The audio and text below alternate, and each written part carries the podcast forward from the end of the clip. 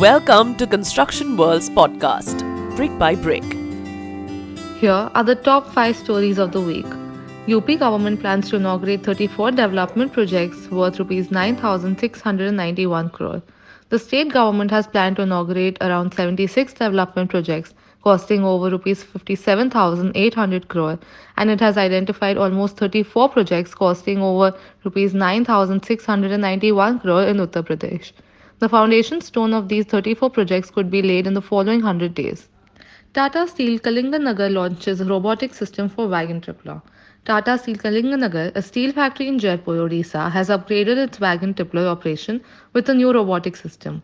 A novel robotics operating system for wagon tippler has been introduced to eliminate the man-machine contact while handling railway wagons following a tippling operation during each cycle. Adani to take over Thiruvananthapuram airport operations by October 14. Adani Thiruvananthapuram International Airport Limited may take control of the airport by October 14.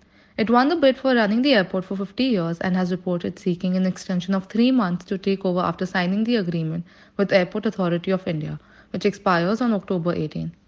GMLR flyover in Mumbai opens after delay of 3 years. The 2.9 kilometer long flyover will be vital for motorists as it will decrease the travel time by 25 minutes on the congested Ghatkopar Mankhurd link road by connecting it to the road leading towards Vashi, especially on the Beganwadi junction at Shivaji Nagar.